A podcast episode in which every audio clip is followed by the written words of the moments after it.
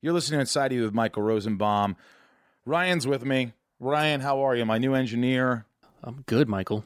Yeah. Thanks for thanks for having me. Yeah, and by the way, you know, uh, you know, Rob. I think a lot of people knew Rob. He was uh, my engineer for quite some time, but uh, you know, Rob got really busy, and he's he's doing great, and we're good friends, and you know, he helps me out when I need him, and uh, he wasn't fired.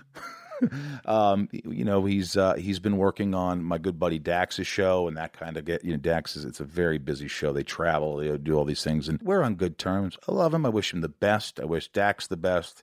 Uh, Dax is one of my best friends, and uh, everything's great. But I have Ryan here, so say hello, Ryan. Hello. There you go, folks. A man of many words. Ryan, I just thought you were a great guy, and we were having art night at my house because you know, from my therapy, I like I do this art night, Yeah, it's been fun. right? Yeah. And and you you guys come, you and Amanda, and uh, we have a really nice time. And then I started thinking, and you were talking. I was like, well, I could use an engineer because Mia does in love, and I didn't want to have the same engineer for both shows. And you just have a good, you know, disposition, if you will. I don't know. Oh, thanks, man. Yeah, you seem you're a humble guy, right? Yeah. So anyway, I'm grateful you're here. And uh, today we've got a great show. I want to say thank you again for listening to the podcast, folks. I know you're driving to work or whatever you're doing. Uh, it means a lot. You know that. Please subscribe or tell people to subscribe. We're growing. We need you. The new podcast is called In Love with Michael Rosenbaum and Chris Sullivan. You know him from This Is Us. He was just nominated for an Emmy. He's amazing. And the show's a lot of fun, too. We've got a lot of great guests. So please subscribe and write a review for that. It really helps us. We're just getting started with that one. My guest today, we're about to get inside of Corey Feldman. Uh, you probably think you know everything about him, but you don't. What what did you find mo- most interesting? Oh, with Corey. Yeah, without giving too much away. Um, he is uh, well, he's he's very passionate about what he's doing. Um, and he's in. I didn't know. I didn't know a lot of things about him. You know, I'd I'd seen the movies. Um, I of course, you know, I'd heard about the reality show, so I had you know some assumptions coming in. I never thought I'd be sitting on a couch next to Corey Feldman, so this was just a lot of good information for me.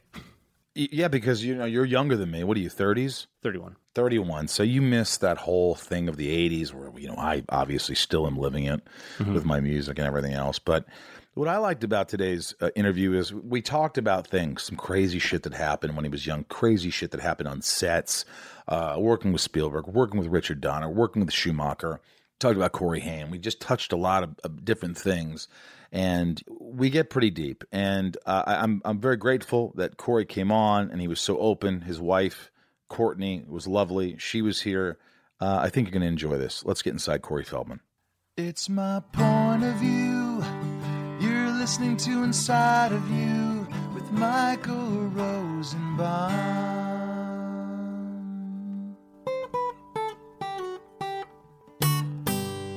Inside of You with Michael Rosenbaum was not recorded in front of a live studio audience. What are you drinking? Watermelon juice. And what's that good for, my brother? Hardcore shiat. It's good for your shitting? Well, it is actually. It yes, is. Yes, it does definitely help give you lots of uh, fiber. Yeah. Watermelon juice. Yeah.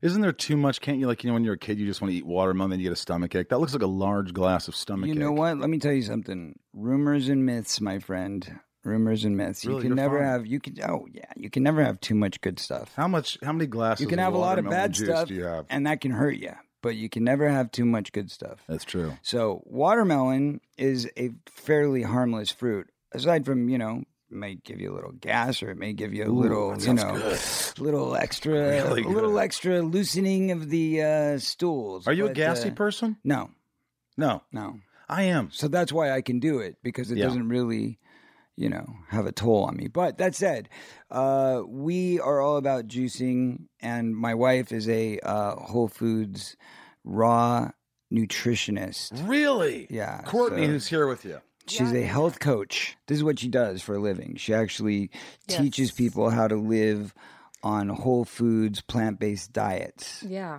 Listen, I'm I'm agreeing with you because I finally got a nutritionist after two years. Ryan does not have a nutritionist, correct, Ryan? Uh, no, correct. Not a chance. Not a chance. But uh, I just felt like shit all the time. I was bloated. I was farting people out of the room. They weren't smelly. I'm not a smelly farter. In fact, I went to a colonoscopist. Is that what you call them? Uh, yeah, a colonoscopy. Yes. Piest? Well, a col- I, I would think that it would be more of an anal doctor. How about we call him uh, an ass doctor? Okay, yeah, that's that's pretty much Gastrointestinal. There, there, there you go. Yeah. See, yeah, good. Thank well God done. for you. Well, Well, done. You don't need any of that. All you really need to do is drink 16 ounces of celery juice on an empty stomach every day, and that will help. Yes. This is already worth it. Yes. This podcast is already worth it. Let me tell you something. telling you something. This is the miracle cure of the day. Celery There's- juice. 'cause there's a Celery juice. I've heard a lot about that. right? Yeah, it's everybody's doing it in LA. In fact, it's hard to get celery because it's out of sale. It's out of stock everywhere. It's like literally you go and you buy bunches of it, and so like they keep like raising the price and raising the price because the demand is so high. And the reason why the demand is so high is because everybody is doing this right now. Let me let me tell you something. A lot of people, my listeners. So this is, you know, it's called. So you ask, you know, where does this reach? This is a very loyal following. You know, I can tell you after how many listeners, but it's a lot of listeners. At very least, loyal. at least two or three. Well, you know what? Oh my gosh, at least a handful. but you know, cool. they're so loyal, and it really this this podcast I've no I noticed it really helps people's lives. Like I get emails that are just these heartfelt, like this, you know, hearing someone open up about you know Jennifer Love Hewitt or Kristen Bell, or talking about their life and talking about like real shit mm-hmm. and. So that's sort of what the podcast is. You know, Sean Astin got you to do it. We were at a con. And I was like, yeah, I'd love you to do it. And you were like, you know, Sean says I should do it because you like Sean and you trust him and you've known him a long time. Yeah, well, Sean's like one of my closest friends Yeah. ever, and we were brothers till the end, you know. So when he says, "Oh yeah, Michael's a good guy. You got to do his show, man," he's, "Oh no, he's the best. He's the best." He said No, that. Yeah, is what he said. And he goes- Because- and he says he's got a huge following. By the way, he said, "Let me tell you, man. I did a show, and for like literally like months, months afterwards, people would come up to me and say, "Oh man, I heard you on Michael's show." Da da da da. He talked da. about his mother's mental health, her like Yeah. bipolar and like manic, and just was so open and honest. And you know, I'm, I'm getting to that, but that's sort of that's what the show's about. But the the you know the Hollywood thing, my listeners who are listening right now are going, oh, here he goes with the Hollywood, like juicing and like because I talk about shit. I didn't do any of this until This two isn't ago. Hollywood. This is called But- living well. I But, know. you know, You're you right. don't have to be in Hollywood to do it. That's that's exactly right. And I'm telling you, proofs in the pudding. And I was someone who was against it. I didn't want to do it. And then I started eating healthy, taking things out of my diet. I don't even touch dairy. No bloating anymore. Amazing, yeah, imagine right? that. Right? Amazing. Well, I do a little bit of dairy. I'm like a 80% uh, lavo octo They vegetarian call vegan. it lacto ovo, so he does do milk and eggs as well. But the Uh, thing is, I've been a vegetarian since I was 12 years old. You really haven't touched meat since you're 12, 12 years, years old. old. Is that true? Yeah. What was the last thing you ate? A chicken McNugget. Well, that was a good thing to go. Like you're like, I'm out now. I, I, I cheated. that. I cheated on a chicken McNugget. Did you throw so up? That's why I remember it. Uh, no, but I just remember really feeling disgusting afterwards. Like it Physically? really- yeah, it was just like, oh, why did I do that? I can't believe I did that. That's so gross.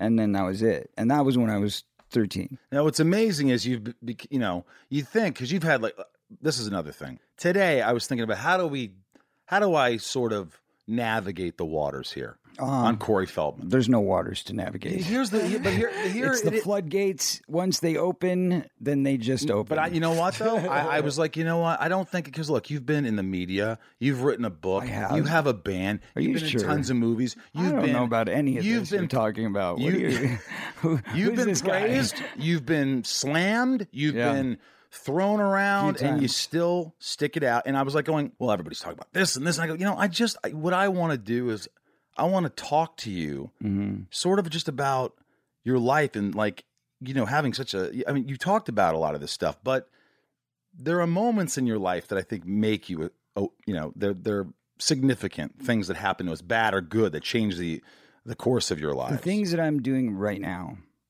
are the things that are going to identify who I become and my place in history forever, for for perpetuity, because what I'm doing now is significant, and what I'm doing now is is the most important work that I've ever done because it's fighting for children's rights, and it's fighting for truth and justice to prevail on this earth. Something Lex Luthor should know a lot about. How dare you? How dare you? But truthfully, I mean, Yeah. it's it's you know, there's nobody out there doing it. Nobody out there did it. So when I jumped in this game and I made this decision that I was going to really not just come forward with the truth, but help change the laws so that we can put these dudes away. That's a big part of it. But the other part of it is the awareness and making people own this. Well, people need to own this. I think that's important. What Do you said because understand? especially like on this podcast, we talk about mental illness, we talk about anxiety, depression, all these Well, things. there's nothing more mentally deranged than wanting to hurt a child. There's nothing worse. There's nothing worse at all. So I think that's what people really they they want to hear people being honest, opening up. And so as a child, you look at your career and I'm like, oh my god, I've seen him in that. Oh my god, I love that. I love that. I love Stand by Me. I love fucking Goonies. I love Lost Boys. I love it. Friday the Thirteenth chapter chapter four. But I'm- see, none of that means anything. I, I know you're going to say that, but let me tell you, something. Okay, it good. does it does mean a lot to your fans Of and course. people who grew up and I love that. my fans, Of and I respect that. But that doesn't mean that I sit there on some high horse and go, "Oh yeah, yeah, I did this and that." Like screw that. Of Like, course, to but- me, that's like stepping stones. It's all stepping stones. But the real work is what I'm doing today, and and even as far as my acting, the real work is what I'm doing today. Because as a kid, yes, I did a fine job doing what I had to do, but I was a trained monkey. I was a child slave. So I was doing what I was literally trained to do my whole life. Talk about I that. don't know anything from the beginning. else. Like when you say you don't know anything else, was it hard to? like I mean, I don't know anything else. Like my uh, first memory. Have you read his book? Yeah, I, I did not. read. I will Yeah, read you it. should. You read should it. read it. Yeah. The- Coreyography. yes. Yes. The, the the the point is is that I have no memory before going to work. The first memory I have in my life is going to my first commercial. And everything beyond that is based on my career. My career was the signature of time. So like, you know, most people go, "Oh, what girl were you dating in this, you know, grade or what what who was your best friend during this year or what team were you playing on or you know, these different markers that people have in their lives of like this is where I was or this is who I was. Don't have that. All I have is what movie was I working on? What TV show was I working on? What thing was I doing in the public eye? You don't remember at all your parents. You know some. I Nice remember thing- them. Some nice things that happened. No nice things. No, no nice things. No you nice never things. experienced like going to Disney World as a child. Um, yeah, well, I did because my sister was a Mouseketeer. So yes, I went to Disneyland all the time as a child. But we were Were they kind to you, your parents? No, they were terrible people. So it was just about get them a job. How, how did they know you were uh, you were good enough, or that you were? Well, my sister, my sister was doing it first, so she was already a star. And did she feel the same shit that you felt? Yeah, but it was different. There wasn't as much pressure, you know. She wasn't um, living up to anything. Like for me, I had to beat my sister.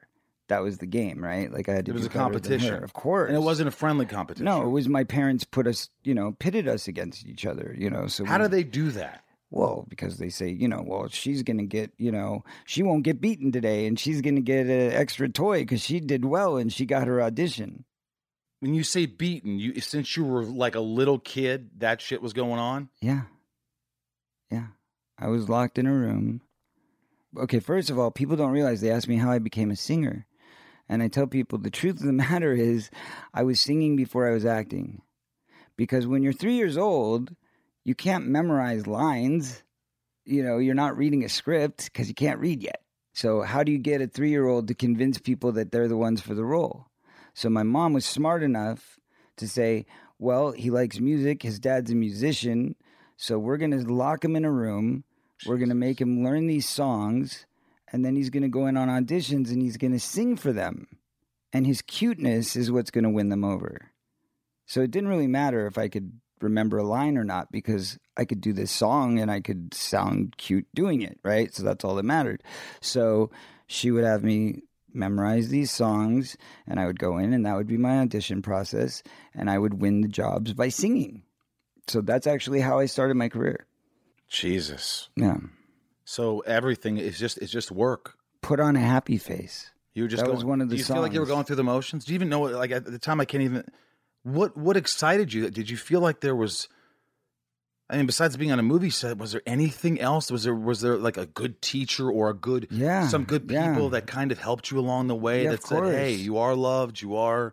Well, I don't know about love necessarily. Love was a very empty, a very empty slot in my world until, I mean, I had great grandparents. So let me give you that. Like, I were had- they older or the, Yeah, they were were they old. great?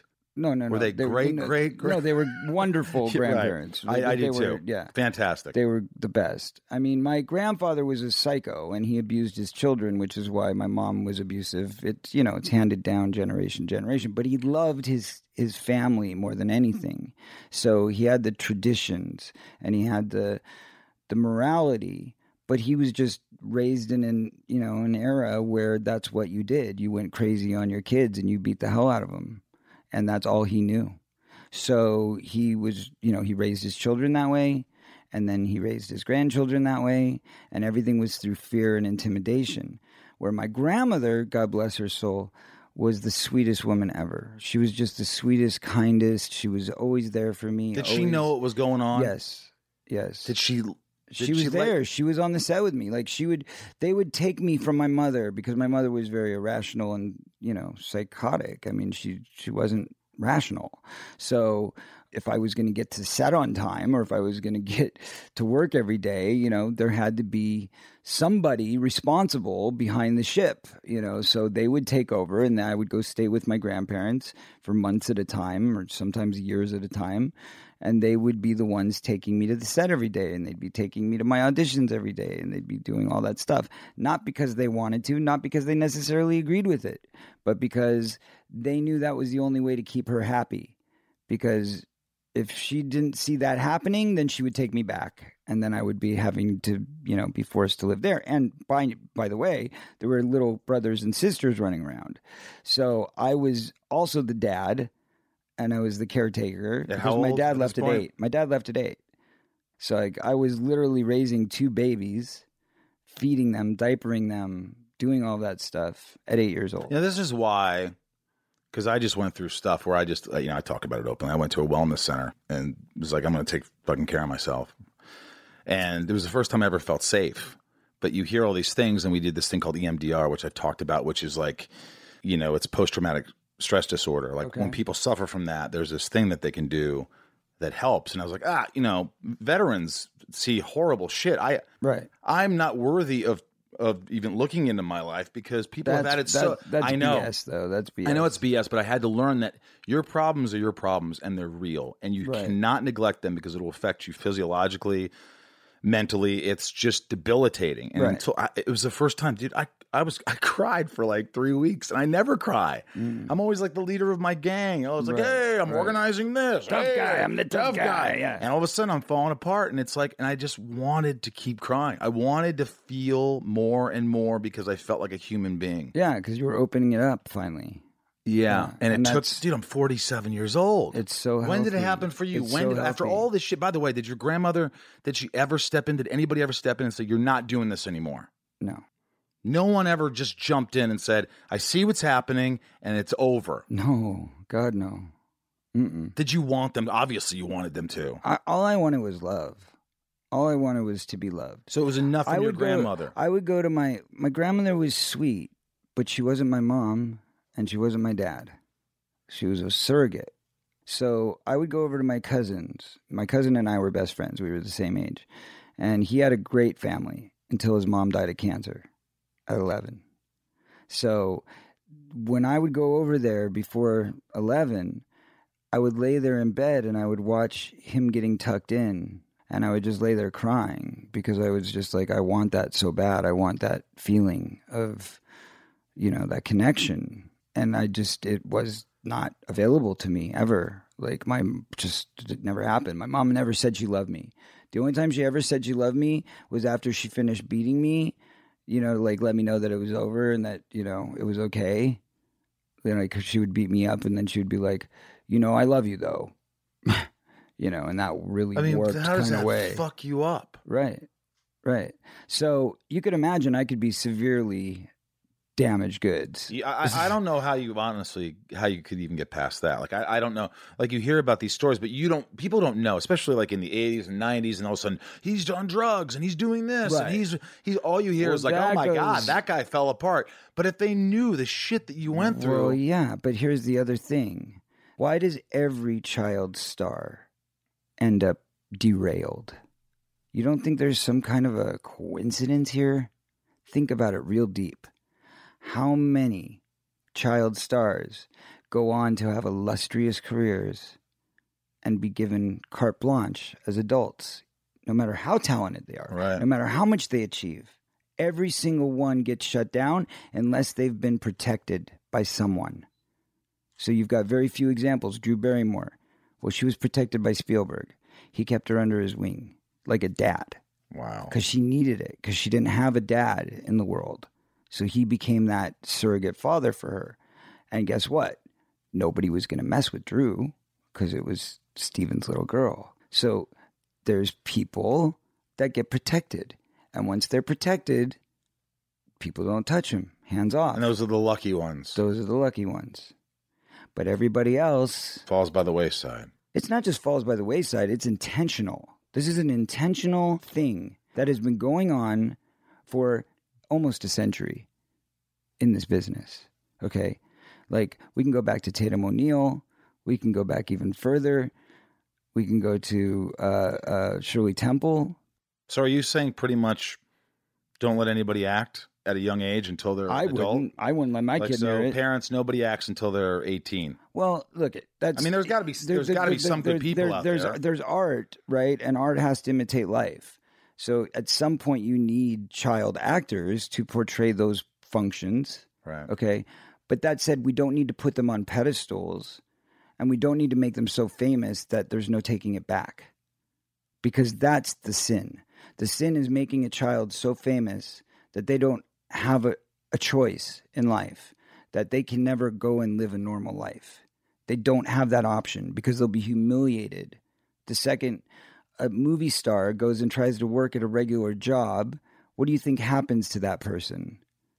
Besides the shame and the humility that you feel as a loser, I'm actually trying to think because of you, other you, you haven't succeeded. yeah. But on top of it, you've got people in there razzing you and going like, "Oh my God, what a loser! What are you doing here?" You know what I mean? So you have to put that into perspective. it's not, it's when impossible. It when- sounds impossible. If the work dries up, you're done. That's it. The fact that I'm still here, the fact that I'm still working, the fact that I still have a good financial, you know, life and and resources and and I'm active and and do movies every year and all this kind of stuff. I mean, it's it, it's one in a million.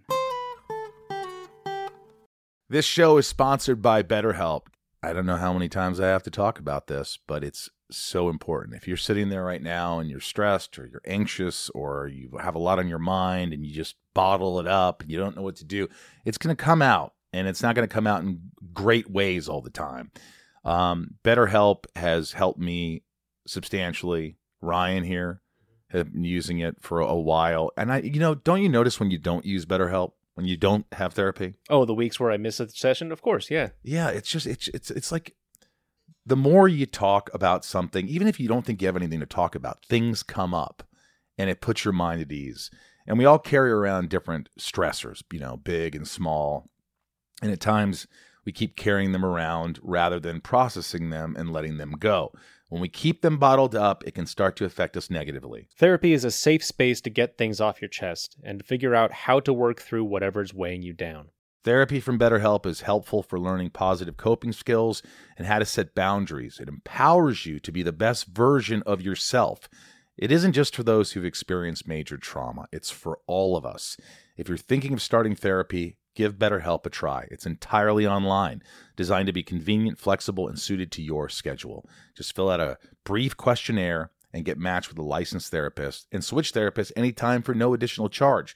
I think people think, oh, what if I don't like my therapist? If you don't, you switch them. It's that easy. Get it off your chest with BetterHelp. Visit betterhelp.com slash inside today to get 10% off your first month.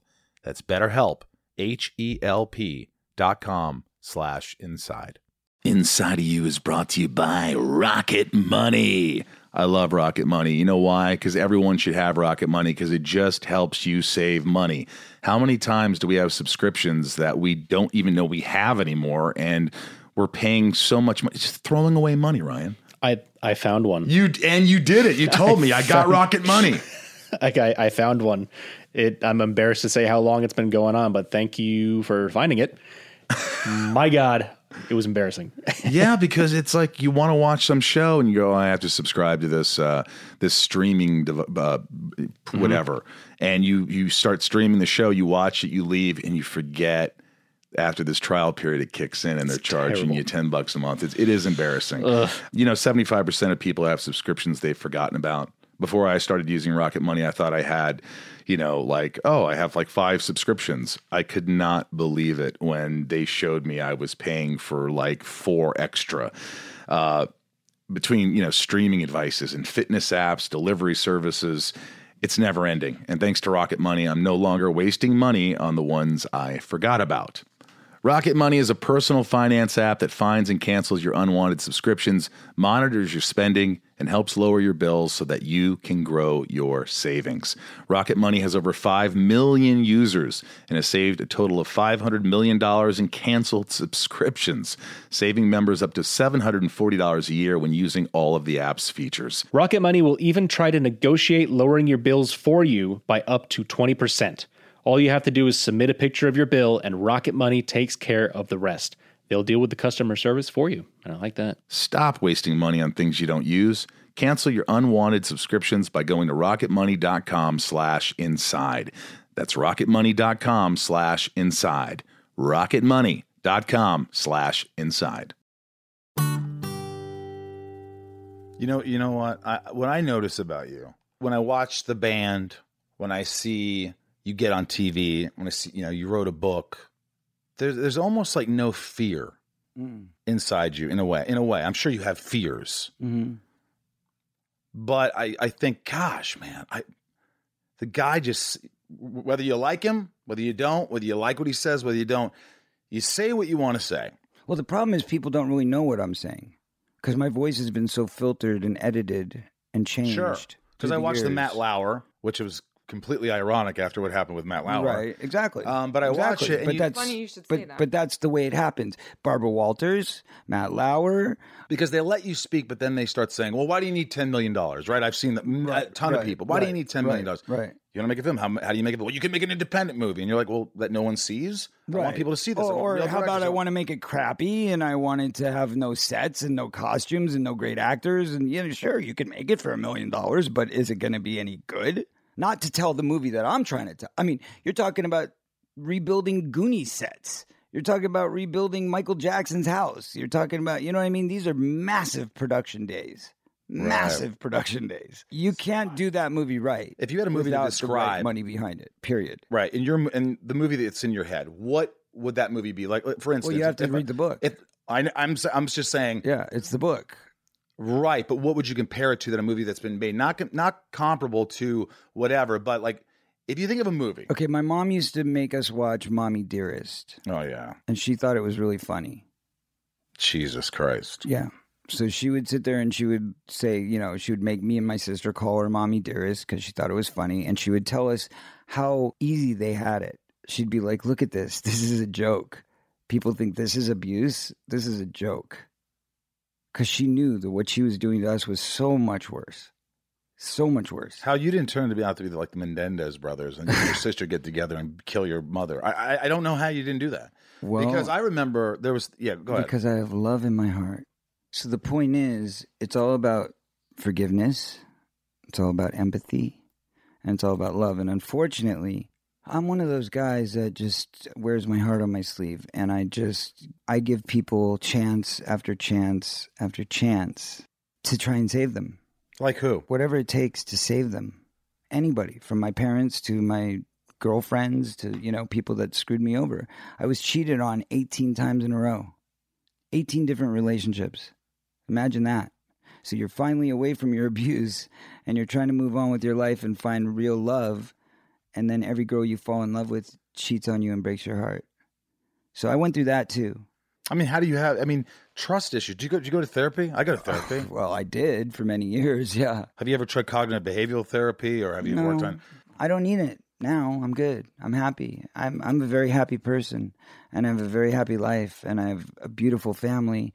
So I don't have anything. I have no regrets. Um, but that said, it was hell. I made it through hell, and I'm on the other side of it. So there's nothing anybody can do to me anymore. There's nothing anybody can say about me.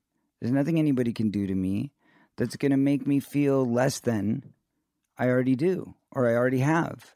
So once you get to that it, Corey! once you get to that point, it's all about love and it's all about forgiveness and it's all about self healing. Because if you don't look inward and you don't heal yourself from the inside out, you're never going to make it. There's no way. What do you tell? What do you tell fans like when you're at these cons and uh, you're at a Q and they say, "Tell us about the time on Goonies." Do you remember fun times? Yeah, sure. Do you remember? Oh my. God! And then this happened, and yeah. Sean I mean, did this. When Sean and Ke and I are up there and we're telling our old stories and stuff, it's great. What's the best? What's the story that you haven't told? Are there any oh. stories that you haven't told on Goonies? Oh. You've told them all. Of course. Come on. I mean, it really, you really have told them all. Of course. By the way, did you ever see Steven Spielberg flip out? No. Anyone ever asked you that? Never. Never once. No. Never raised his voice. Never once. How do you not flip out one time? He's, I mean, he's, you know, a genius, obviously. Yeah, but geniuses flip out. Because when you got, you know, $50 million to play with and, you know, the, you make the schedule and nobody's going to shut you down because you're Steven Spielberg, right? So you go over budget, you go over schedule, nobody cares, right? It's just carte blanche. But didn't you want to hear once? Don't you wish you had the memory of hearing junk? Cut it out. oh, I'm sure I heard that plenty. there was plenty of that, but that was coming from Richard Donner, not from Steven. Donner was doing the yelling. Donner was the yeller. Yeah. was Donner a yeller? Oh yeah. What's Are the you What's the biggest yell you remember of his? The biggest meltdown Donner did. Um, he didn't really melt down. He just was always in command, always authoritative. Did he ever yell at you? Of course. Did it make you upset? There was one time he made me cry. hmm What What happened? Uh, he was just being really, really intense one day, and he was just screaming at us. And I think it was, I think it was on the Goonie, on the on the pirate scene when we're up on the deck. Something to do with you know maybe when I was putting the jewels in my mouth or somewhere somewhere around there.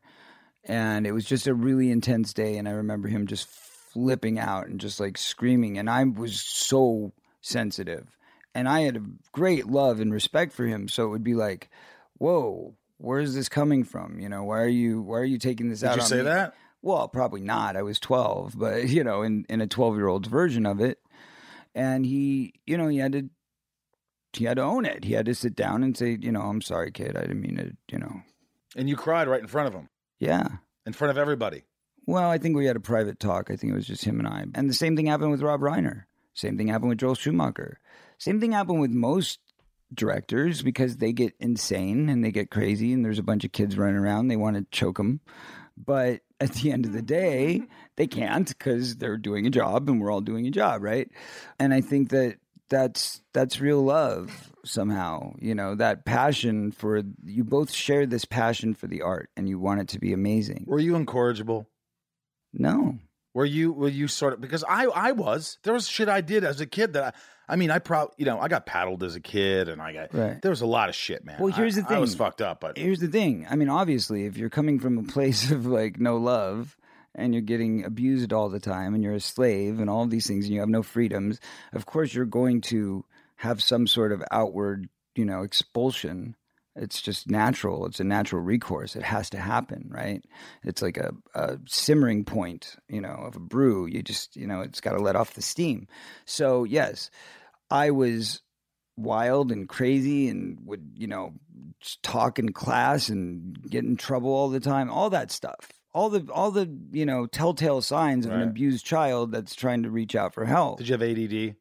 no You really didn't. No. no ADD, no ADHD. no I got a little of that. no i'm a focused dude i am a very focused Even dude. from being a kid, like I guess they didn't. Maybe they didn't have that then.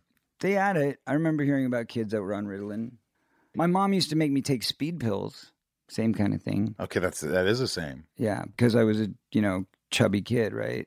I don't remember you being fat or I was or never. I was never fat. Overweight. I was never that. I just don't remember but, that. But but I had like a baby fat, right? And so she would say like, "Oh, you're gonna be fat. You're a fatso. You're a pig. You're this. You're that." And I would have to. Did the director ever like in front of you say, "This kid is really fucking talented in his own way"? Right in front of your mom. Did your mom ever look at you and go, "I'm proud of you. You were great." no, Not one not time. once. That's I know. Isn't that fucking something when you just can't? You can get all the abuse in the world. You can get told you're stupid or you're bad or this, but not one time in all those movies where you were great. You weren't good. You were great. I thought. Yeah. Did you know it? Did you know you were good? No. You never felt like I'm good. Mm-mm. Well, then how did you go on set? Were you nervous on set No. doing lines? No, I knew I, I knew I was good. Meaning, like I knew that this is just who I am. There's no, you don't think about it.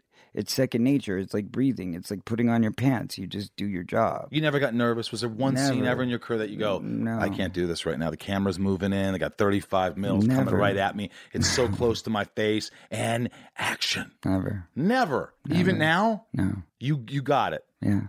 That's what I do. I mean, that's amazing. To, what I'm hearing I've done over a hundred films, man. yeah, I know, but know to never saying? get Like- nervous, to always have, I get nervous all the time. I'd have speeches mean, and I'd be like, fuck, you guys have to get that close. You know when I get nervous? I get nervous the first time I go on stage for a live audience for to perform my music. That makes me nervous. Or if it's like a sitcom type situation and we're doing it live in front of an audience, then I might get nervous like, "Oh god, I don't want to miss a line or you know, mess up or be the one to ruin the scene or whatever." You know, that that kind of thing. And I remember Robin Williams telling me, you know, about the butterflies in my stomach because he would say, "You get the butterflies."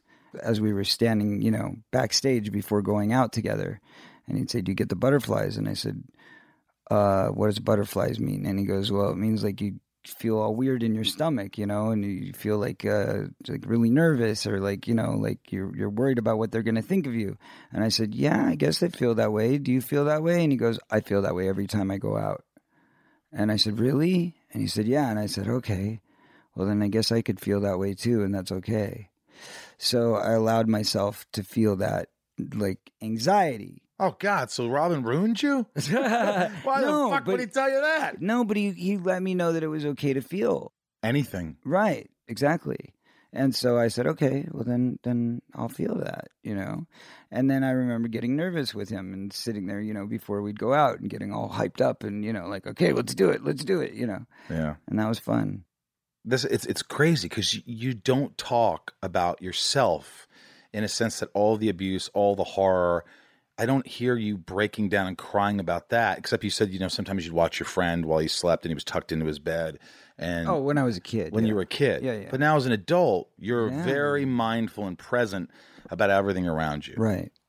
Yeah, because uh, look at what, what I've been through. I don't wish it on anybody, but I don't regret anything, even all the pain, even all the trauma, because it's helped mold me into the person that I am today. And I'm pretty proud of the person I am today because I'm doing important work. I just want to be able to fulfill that work. I want to be able to help as many people as possible. There's no ego in it for me. That's, I don't care about that stuff. I really don't. I really don't. And that's why I say all the stuff I did as a kid was great, but it was a job. When I work now, when I do work as an actor, I do it because I want to. I do it because I I have something to bring to the table. You enjoy acting still? I love it. Love it. Love it. You love learning lines. You still go learning lines. Oh, I don't even yeah, it's it's I'm a, I'm a different beast. Do you have a photographic memory? Yes. You really do? yes. Yes. So, Fuck you. Yeah. Well, hey, you start training your brain at three years old, getting locked in a room and not being able to do anything other than you can't come out until you have every word of this page memorized frontwards and backwards. That was the words I was told. Frontwards and backwards. If you can't say it backwards, then you're not done. How long will it take you to learn three pages of lines? Two minutes. If I gave you something, you could probably learn it. Not that you'd have to do it right. I would give you my version of it. That's how I do it. but Like, what if somebody wanted so- it direct? Like if it's word for word direct, then maybe an extra 10 minutes. that's it. Yeah. You don't stress over it. No. You don't freak out over it. No. You own it and you're done. Mm. Yeah. Photographic memory. Do you, that's rare. Well, you know, look, here at the end of the day, here's what it does. Anybody can train themselves, to be honest, to do this. It's about before you go to bed at night is when you should read your script. Don't- Why is that? Because it's the last thing you have on your mind before you go to bed. So it sits on your subconscious and it plays like a tape over and over and over. Right? So you go to bed with it on your mind, you wake up with it on your mind. First thing in the morning, I'll be So right before you go to bed, you're getting pages. tired. You sit there for 20, 30 minutes. You read over your lines, and you wake up, and they're kind of. I don't just read over them. I will go block out the line before me, and then I will read just the line before me and make sure I can't see any of the words for the next line. And I'll be like, okay, this is the line before me. I got to know my cues. So I'll read the line before me and then I'll expect myself to read it back verbatim. And if I don't, then I keep going over it and over it and over it until I've got it. But like I said, that process is diminished through the years because now it's just like, you know, so I literally will look at a page three, four times and that's it. And I come in the next day and I go, I need to make a couple changes here or there, you know, like I want to try this or I want to try that or da da da da da. And they're like, okay. And they think I spent, you know, weeks just studying and, you know, You're but- like, no. no, I don't like it that way. I, I mean, to me, it's like I become the character. I don't play the character. I become the character. So when I'm on a set and I'm playing a serious, heavy duty role, like I just did this movie called Corbin Nash, which is my most recent film that's come out, where I play a transsexual vampire. You're in drag every day. Yes, 24 7. Like from the moment I get to set and I start putting on the makeup, you don't see Corey. Corey does not come back Do you have an until accent the at end all? of the day. Yeah, whatever it is. I'm just saying, whatever it is, I personify that person. So when I'm when I become the character, I don't break the character. And that's hmm. not all the time. Like if it's like a regular character, then I'm, you know, Right. whatever. We have our conversation and then, you know, okay, action and, you know, I'll be joking one minute and then go right into the scene. That's fine. But if it's a character that is a huge departure where I have to really make sure that it's real, that it's believable that this is this is a real person, I can't allow myself the um opportunity to veer off in some way because all of a sudden like you know you're not thinking like the character thinks and then you're in this makeup you're in this prosthetic you're in the, all this stuff and then you don't think the way the character thinks and it- it's immediately noticeable right Mm-hmm. so to keep it true to form and to keep it virtuous i just keep that character all day long Do you ever get moody? sure of course you ever say, We "Come on, do. let's go. What are we doing?" of course come on Of course, right? yeah You get, gotta get moody. we all do Do We're you, say, you ever say, "Hey, uh, it's ten o'clock. You guys got ten minutes here"? no no no I- i'm not i'm not like no, that I've seen things. Yeah, I'm just not that guy. Look at, I'm always happy to stay as long as I need to stay. I'm always happy to. What's the most fun you Now, when people are like, you know, hey, wave this, wave that, wave this, you know, I then know. uh, business is business, and I'm on 'em, stand half up. Donner, Donner. Where do you, where do you go? uh, well, definitely never Schumacher. You never wanna go Dick Donner, You never want to go Schumacher. Schumacher gets. Schumacher is louder than Donner. Come on. Oh, yeah. What, what, what is the worst thing you ever heard Schumacher say? Well, I saw him smack an actor in the face. He smacked an actor in the face. yes, Who? Brooke McCarter. Smacked him in the face. Yep. And no one said a word. No. Did he do it because he's like, I'm going to get you in the moment? Yep. But he didn't tell him. Right. May I course. smack you? No, no, no. It was like, give me it, give me it, give me it. You're not getting it. I'm not getting it. I'm not getting it. Be scared. Bam. You know, like that. And it worked. No, it didn't work. He was Was Yeah. he pissed? beyond pissed. Yeah, it was a bad day. It was Did, did anybody on set like nowadays that that won't, you won't that won't. It would have never gone. Yeah, no. But no This one said a word to Joel 80s. Schumacher. This was the '80s. Yeah.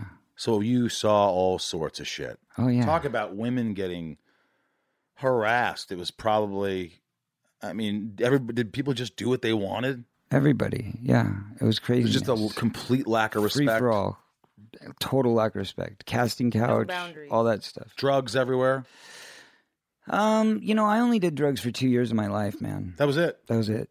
So Well, the worst time again, of the year. One stigma, of the worst, stigma, stigma. You know. Right. people have this. You know, They like to say, "Oh, Corey Feldman, bad boy." Yeah, You have to. You think Corey Feldman? You're like, oh, he probably did drugs for his whole life. right, party animal, right? That's what people think, right? Why do they think that? Because they believe everything they hear. No, why? Why is that condition out there?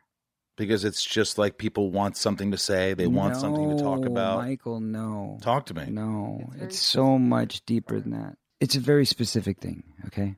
They do not want you to grow up and have a voice. They do not want you to be able to have credibility and be taken seriously when you start reflecting on the things that you experienced. Mm, What year did you start acting? mm, Probably uh, college, really. Okay. Uh, 90. So you were too old. You were too old. But if you were a kid in this business, I guarantee you these words would have been said to you at some point. Stay away from that guy. He's a creep. Because we all heard it. Every kid that ever walked onto his set was told that about somebody at some point. Stay away from that guy. He's a creep. He, he can't be trusted with children around. And then you would go, uh, okay. But he comes right over to me and starts being friendly, and he's on the set, and he seems like a really nice guy. So why are they being so weird about him? That's how it happens. But now you've been warned, right? So it's at your own discretion. So everybody looks the other way. This is the way we're trained.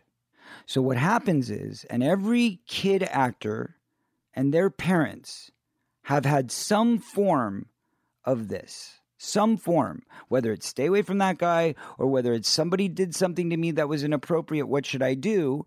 And the agent says, well, this is very serious and we do need to take care of this right now. So, what we're going to do is we're going to have to file a production report and then we're going to have to. You know, call SAG and we're going to have to call the Directors Guild and we're going to have to call the Producers Guild. We're going to have to file reports with all of them. We're going to have to file a police report.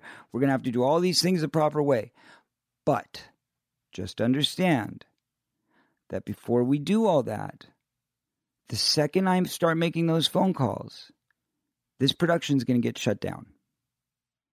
And your reputation will be known forever as the kid that shut down this movie or this TV series.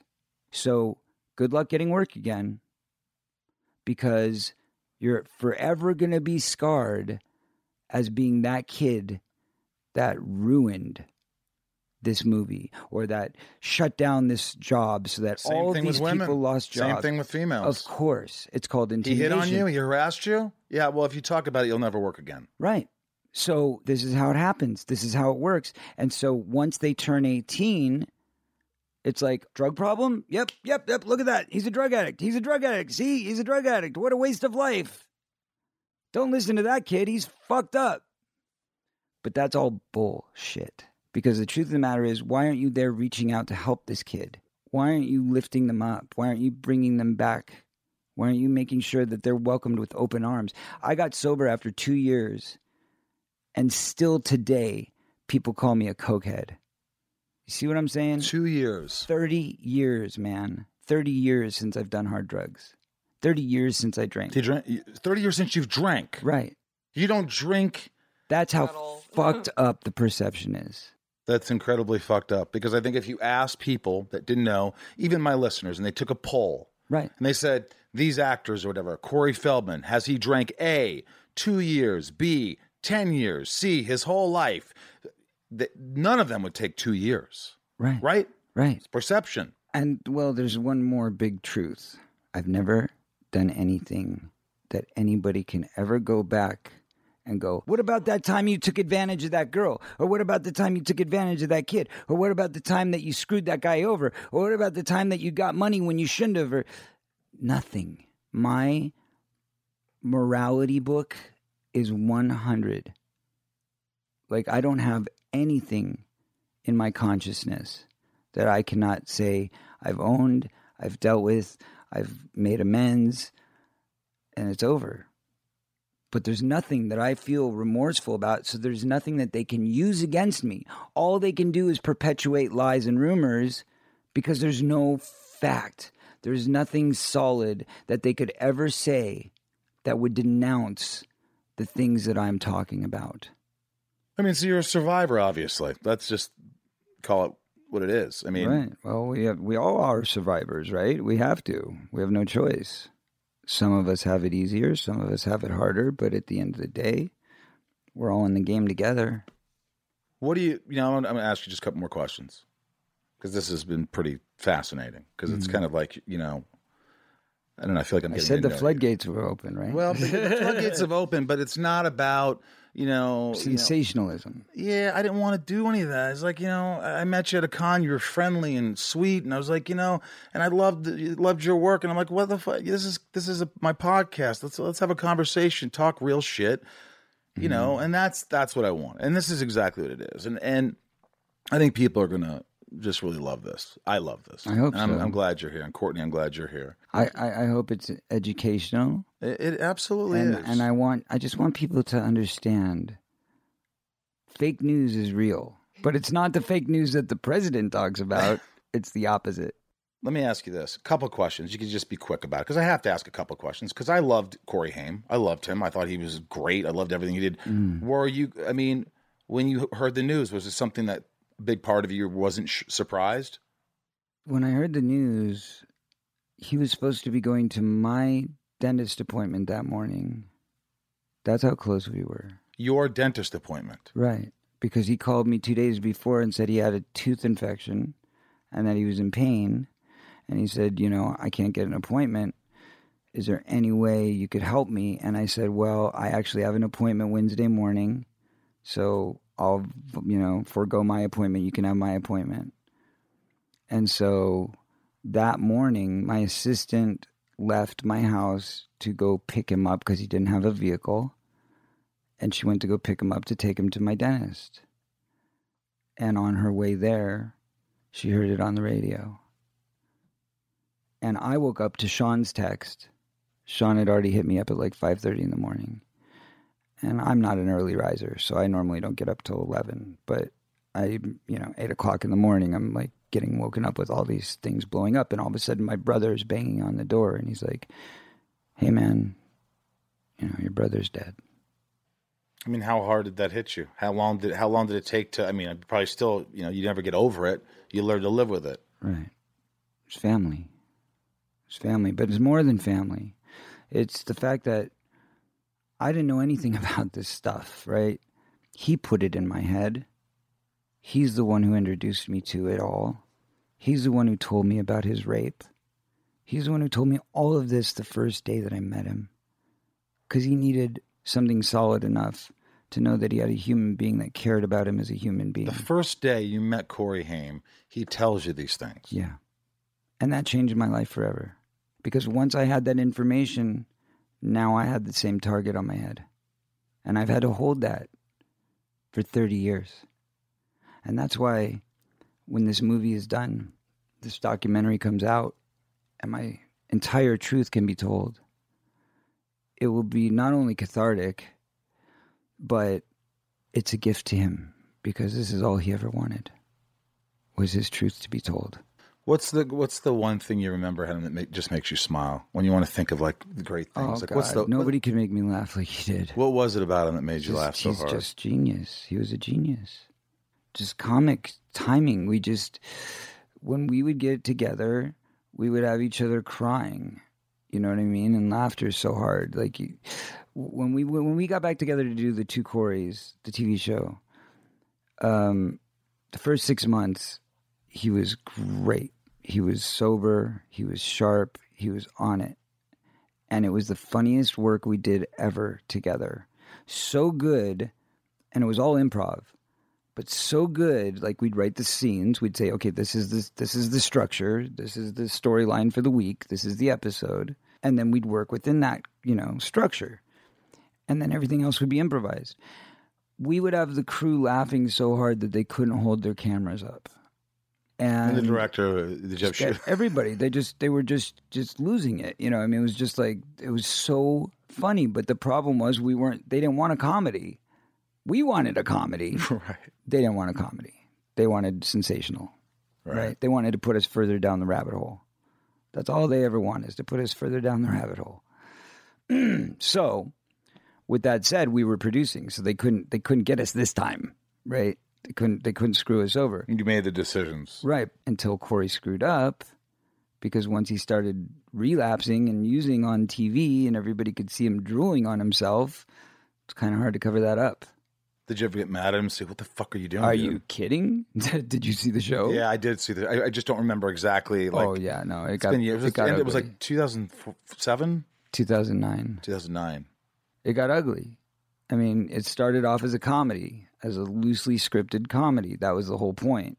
To look like a reality show. It wasn't real. We were shooting in Vancouver, pretending it was LA, in a house that was a rented house that was supposed to be my house. I mean, none of it was real. It was all scripted. Until he would forget that we were doing a bit.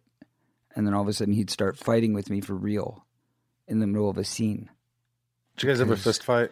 Oh yeah.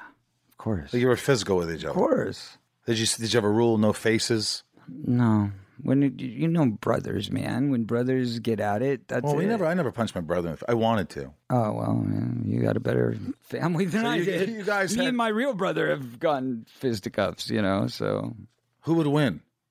You did. You took him down. Did you know when to stop? Like leave this guy alone. well, here was the thing: is that like okay, so I didn't know my own strength a lot of times because I would, you know, go through these phases where I'd be working out a lot, and he never really went through that. Like he he would, you know, get fit. I mean, he'd lose like three hundred pounds playing racquetball or you know tennis or rollerblading or whatever. However, he would do it, he would find a way to do it. Night frisbee, that was his big thing. He liked the glow in the dark frisbee, um, but that was his secret to losing th- hundreds of pounds. You know, crazy, right? But he would do it. You left it. He liked to play some sports or like whatever. Whatever, right? Right. So we were doing a scene in Blown Away, and it's a choreographed fight scene. And it's like I hit him and, you know, whatever. And then he hits me back and we jump on top of each other, whatever. Um, and so we were like rehearsing it, and he like brought his face in Oh, boy. too close one day, And you you know, and I hit him by accident. And to me, I was just, it was like a barely like, you know, A graze. yeah, a graze. And he went flipping back behind the couch. He literally like did a backflip. Did you feel horrible? Terrible. But he came after me like, "You did that on purpose. You're doing, you know, and and that was. whew. That was But a tough day on set. But again, he already knew what I did, not trying. You know what I'm saying? So it's like as much as he would get in my face and mess with me, he also knew that you didn't want to push it past a certain point. How much do you love your music? I love it. How much do you love playing in front of people? Love it. You got one of the angels, yeah. right?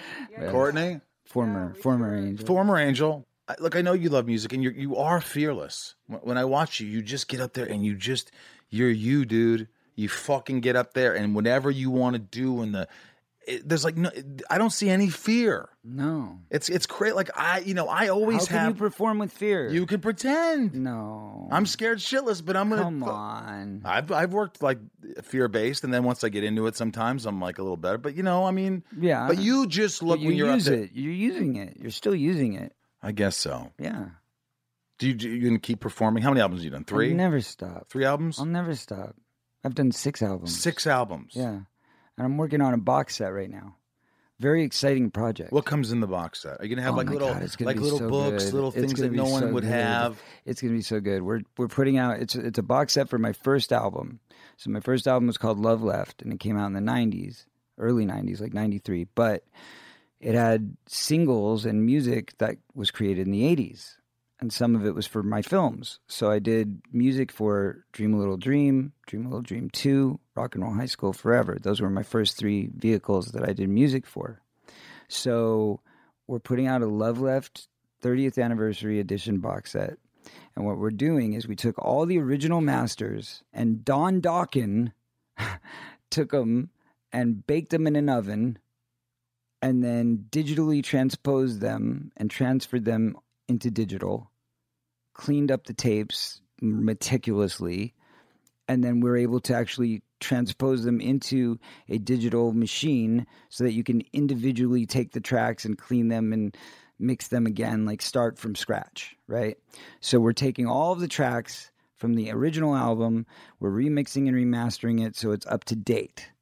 Then we're taking songs that have never been released from that era. Like, for example, uh, my very first single was called Something in Your Eyes, and it was for the Dream a Little Dream soundtrack. Unfortunately, it never made it onto the soundtrack album, but it came out as a single under the soundtrack. So it was a vinyl single, but it was not actually connected to the album. So for the first time in history, we're going to digitally transfer it so that it can be available on iTunes or it can be available on, you know, whatever, right? You, All right. When is this coming out? All this. Come on. So badass. Just tell me when it's coming out. It's going to be like a little more than a year because I'm also trying to finish the documentary. Right. So you're doing Yeah. a documentary. You got this album coming out, the Right. box set, The box of all crazy shit. So Right. you got. By the way, what's your and I'm going to be dropping a new single. The, the the Mickey single. It's a completely modern version, a completely modern twist, like almost punk rock. And this guy's 70 years old, and I produced him, and I was like, "Dude, grab your balls. I want to hear you screaming And he was like doing you're it? 25 years old." And he sounds so good. You're all right. You- You're, you're, Dude. You're making me I feel selfish now because I'm going to be like Cora. Can you please get Mickey Thomas on my podcast? Oh yeah, I can. Would he do it? Oh, for sure. Dude, are you kidding me? I'd Yeah. love to have him. I know all his songs. Yeah, he's a legend and he's such a gentleman. He's such a great man. Such a great Dude, man. oh, okay. Yeah. All right. What's what's your Love him Twitter to handle, death. Instagram, all that shit? At Corey underscore Feldman, blue check. Any, any cons coming up? and then as far as the Instagram is Sea Dog Sea Dog. with a double G, twenty two. Sea Dog twenty two. And uh, you know, th- this has been a real treat. And I'm Courtney, allowed to glad use the double G too. because you know Snoop Dogg's on my last album. I was just going to say that. Yeah, I'm allow- I'm allowed. I'm got allowed. it. Got it. Go part for of the it. dog Go pound, for it. No. Go for it. Go yeah, for it. you got yeah, it. yeah. Yeah. Fuck you. I know things. Well done. Well done. Well done. Michael. Um, you know, this has been a real treat. You know, I know a lot of people want to hear, you know, my friend Ethan was like, you got to ask him about Goonies. Well, you told us a Goonies story. Yeah. You told us a little bit about things like that. By the way, all these movies, were there, was there any that was a surprise hit? Like, this won't be a hit, and it became a hit? Did you, or did you All know? of them. Oh, no. Did you know? I mean, Goonies we knew was going to be a hit. You knew it. Of course. Yes. It's Steven Spielberg, Richard Donner. Of course it was going to be Did a they hit. pay you a lot of money to be No. in that? They didn't. No. Nobody got Terrible paid money. for that shit. Terrible money. Good residuals? No. Nothing. When you get paid small money, how are you going to have good residuals? Well, what was the biggest thing you got You know paid how it for? works. The biggest money you His ever saw? parents Took all his money. yeah, my Yeah, they parents did. took Didn't it you all. have like a million dollar thing and there was like I had a 40 million dollars by the time I was 14 years old. I went to the producer's pension, health and welfare. 40,000? Had 40. You're very good. You did your research. Yes. I don't know why. Maybe I maybe I have photographic memory. dog. Oh, D-double-O-G. little callback, buddy. Little callback. I mean, look, you, you but you're an icon. I, you know, everybody knows Corey Feldman. Everybody, I mean, the movies what you've they done. think they do. That's true. That's really true. And know- look, you they have know a the interpretation that they've been fed through the machine, Right.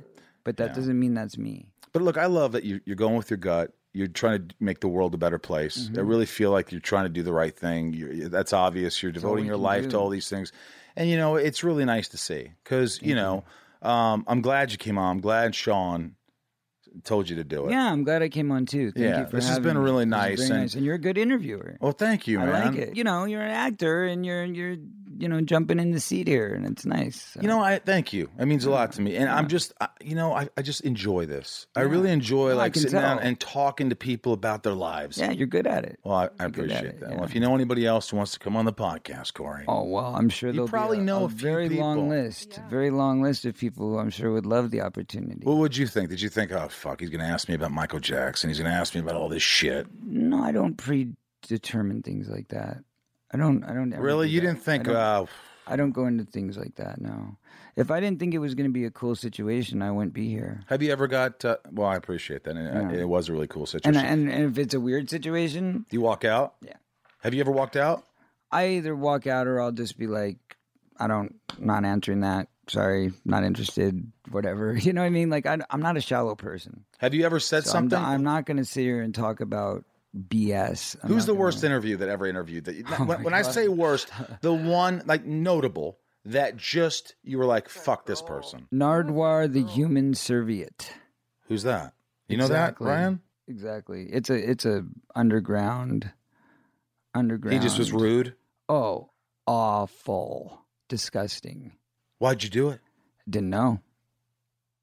You get trapped. Did you feel that kind of anxiety you're getting, like to get the fuck out of You- here? No, I was a phone interview, and you know how you just get that feeling that like somebody's mocking you and they're you know not taking your answers seriously. They're trying to get trying to newsworthy get- things. right. Get- let's get a clip of Corey flipping Yeah. that or Corey talking one. about he this. was the one who who I don't know if you'll remember this. This is way back in the '90s, but there was a huge controversy over it because he got me to say something off color about the fact that Gwyneth Paltrow and Matt Damon and Ben Affleck had all just won for uh, the uh, Good Will Hunting. Good Will Hunting. Yeah. There you go. Gwyneth Paltrow was in that. Well, Shakespeare in Love was the same year. Yeah, yeah, she's same year. Oh, yeah. So they'd all just kind of, you know, become this thing. This was the new thing. And so he was asking me, you know, does it make you jealous? Does it make you upset that these people are all succeeding when you've worked so hard for this? And now you're watching all these other people kind of pass you by and da da da da da. And he was just really trying to goat me for something. And I ended up falling for it in some way, said something that was not what I would normally say or not how I would What did you say? I, I don't remember Doesn't exactly. matter. I don't remember exactly. I just remember that it was it was something that was off color, but then he twisted that and took it out of context and made it even worse than what I actually said. And it got to the point that like it was a huge press story and I had to write a public apology to Matt and um, Ben and uh, Gwyneth. And Gwyneth actually called me. This is how classy she is. She called me. We've never met. She called me and she left a voicemail on my answering machine saying, Thank you so much for your letter. It was so sweet. I made sure to talk to the boys about it. Nobody's upset. We totally understand. You know, press does this stuff. So please don't worry. We love you. We respect you. That's classic. It's all good. Yeah. It made me feel a lot better. Well, I feel uh, I feel good that you were here today. Thank you. and thank you for uh, thank you again for doing this, Courtney. Thanks for sticking it out. The watermelon juice is done though. Yeah, we, we wiped it out. Yeah. We took it down. Who cooks? You obviously cook, right, Courtney? Because you're a We nutritionist. both cook, Yeah, we but both do. Do you ever give him shit like, oh, you know what? There's not enough cilantro there. you ever do that shit? Oh my god. no, no, no. She, No. she is hardcore, man. She's I- got her list of like shopping stuff that she's got to get every day, and you know she's a health coach, so So I got appendicitis when I was 14 years old after getting like migraines and like digestive issues and stuff like that, where I had to get like an organ of my body removed. And I was terrified because I'm like, what the hell is going on with my body? This has never happened before. Like, I got an inflamed appendix. I had to get emergency surgery after the surgery because it got a severe infection. And that was like my wake up call into I need to do something to like prevent yeah. But it took another two decades before she met me, and I Yeah. said you got to go vegetarian and get off all those drugs. You were on a lot of drugs? Well, she was on medication. Uh, I got you. I got you. yeah, that Yeah, that an I- ex boyfriend convinced her she needed to be on. yeah. None of it was true. She was fine. She didn't need any of it, but. I got to get you two on the other podcast with me and Chris Sullivan in love with Michael Rosenbaum, Chris Sullivan. It's just about couples, and I'm single. He's married. I have my ex girlfriend That's oh, on. great. Why didn't it work? His wife, his Right, wife is on. You know, just it's it's it's, I love about it. being grateful and all this other Yeah, shit. yeah, good. All right. Hey, thank you so much. Thanks for allowing God me bless, inside of you, Thank Corey. you. Thank you, thank, you. Thank All you. And thanks for inviting us. Yeah. Oh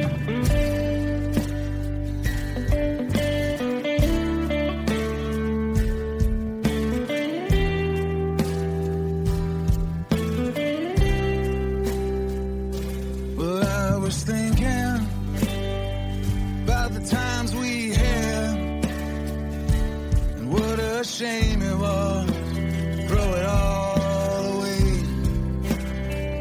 Trying to make me come